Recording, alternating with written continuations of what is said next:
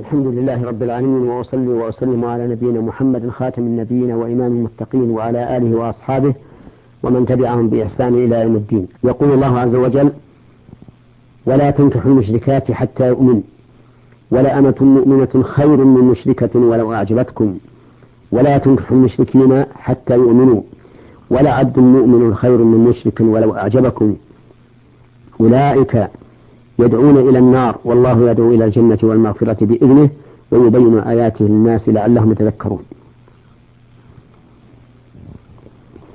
يقول عز وجل ولا تنكحوا المشركات حتى يؤمن. والخطاب هنا لعامة المؤمنين. والمشركات يشمل المشركات في الربوبية والمشركات في الألوهية. يعني لو أن امرأة لا تقر بالخالق عز وجل فإنها مشركة بل هذه ملحدة. أو تؤمن بالخالق عز وجل لكن تعتقد أن له شريكا في ملكه مدبرا معه. كالذين يعتقدون أن أولياءهم يدبرون الكون مع الله عز وجل فإن هؤلاء مشركون ليسوا من المؤمنين في شيء. أو تكون مشركة في الألوهية أي في عبادة غير الله. تعبد الملائكة مع الله عز وجل. تعبد الأنبياء مع الله. تعبد الأولياء مع الله. تعبد شجرا مع الله. تعبد صنما مع الله. هذه مشركة في الألوهية. أما الإشراك بالأسماء والصفات فهذا يحتاج إلى تفصيل ليس هذا موضعه. آه، إذا لا تنكح المشركات لا في الربوبية ولا في الألوهية حتى يؤمن وذلك بالتوحيد بتوحيد الله تعالى في ربوبيته وألوهيته و ولا ولا أمة مؤمنة خير من مشركة. الأمة المؤمنة هي التي وحدت الله عز وجل. فيما يختص به تبارك وتعالى من الربوبية والألوهية والأسماء والصفات. خير من مشركة أي خير من من امرأة أو خير من أمة مشركة.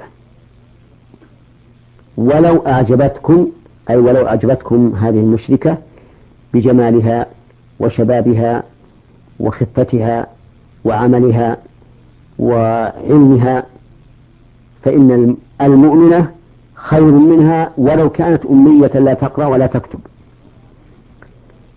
ولا تنكح ولا تنكح المشركين حتى يؤمنوا أي لا تزوجوهم حتى يؤمنوا. ونقول في المشركين ما قلنا في المشركات. حتى يؤمنوا أي حتى يوحدوا ويخلصوا. ولا عبد مؤمن خير من مشرك ولو أعجبكم. يعني لعبد أي لرجل مؤمن خير من مشرك أي خير من رجل من عبد مشرك ولو أعجبكم أي ذلك المشرك في شبابه وجماله وماله وعلمه وغير ذلك. فالمؤمن خير منه. وجه ذلك أن المشركين أضل من من الأنعام سبيلا. قال الله تعالى إنهم إلا كالأنعام بل هم أضل سبيلا.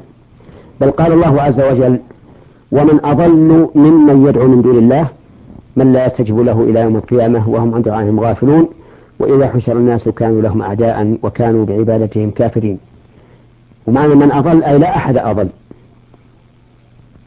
لا الأنعام ولا غير الأنعام. لا أحد أضل من المشرك والعياذ بالله. ولهذا قال ولو ولعبد المؤمن خير من المشرك ولو أعجبكم. ثم قال أولئك يدعون إلى النار.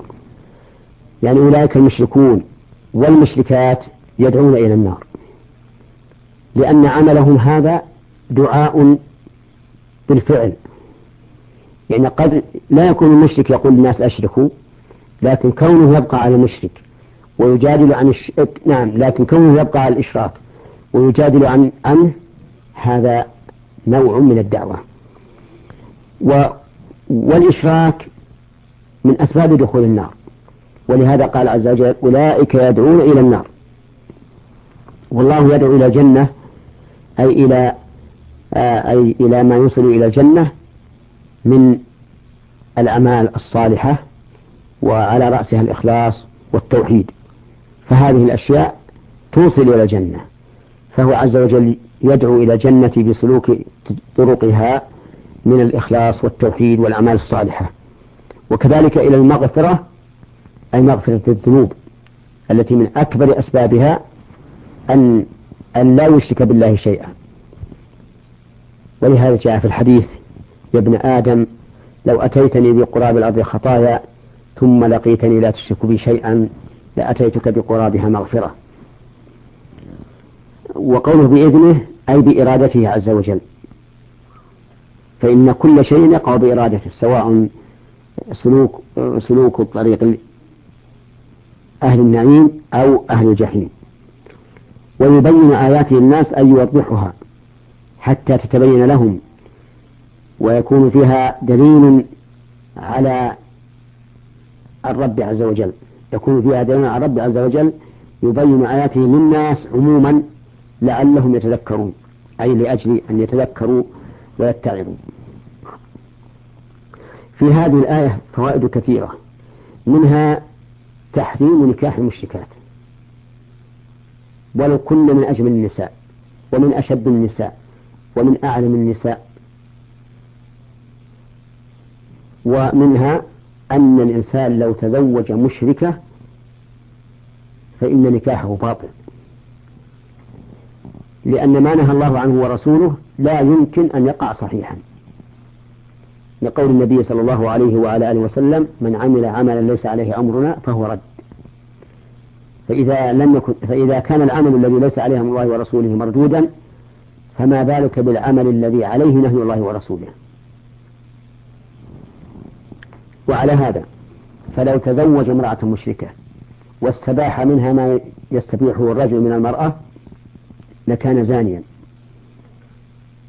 كل قبلة فهي زنا. كل جماع فهو زنا كل نظرة لشهوة فهي زنا. لأن هذا النكاح لم يصح فلا يترتب عليه أثره. ذهب بعض العلماء إلى أن هذه الآية عامة حتى في أهل الكتاب بمعنى أنه لا يجوز للإنسان أن يتزوج آه، أمة بمعنى أنه لا يجوز للإنسان أن يتزوج يهودية أو نصرانية إذا كانت تعتقد لله شريكا. وقال إن قوله تعالى والمحصنات من الذين أوتوا الكتاب من قبلكم إن المراد بذلك المحصنات اللاتي لا يشركن بالله شيئا. ولكن الجمهور وهو الصحيح أنه يجوز أن يتزوج الإنسان امرأة يهودية أو نصرانية وإن كانت كافرة مشركة لأن سورة المائدة نزل فيها اليوم أحل لكم الطيبات وطعام الذين أوتوا الكتاب حل لكم وطعامكم حل لهم والمحسنات من المؤمنات والمحسنات من الذين أوتوا الكتاب من قبلكم.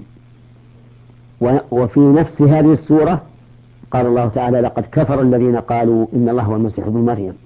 لقد كفر الذين قالوا إن الله ثالث ثلاثة. فأباح نكاح أهل نكاح نساء أهل الكتاب مع حكايته عنهم أنهم كفار. بل مع حكمه عليهم بأنهم كفار لأنهم اعتقدوا أن المسيح ابن الله وأن وأن الله ثالث ثلاثة. ومن فوائد هذه الآية الكريمة أن تحريم المشركة ليس تحريما مؤبدا كتحريم الأم والبنت والأخت ولكنه محرم إلى أمد. هذا الأمد هو الإيمان ولهذا قال حتى يؤمن. ومن فوائد الآية الكريمة فضيلة الإيمان. لأن المرأة الواحدة تكون بالأمس حراما أن يتزوجها المؤمن وتكون اليوم حلالا أن يتزوجها المؤمن كل ذلك بسبب الإيمان. فالإيمان مطهر وله أحكام تتعلق به. وسيأتي إن شاء الله تعالى بقية الكلام على فوائد هذه الآية العظيمة في حلقة قادمة إن شاء الله. والسلام عليكم ورحمة الله وبركاته. الحمد لله رب العالمين.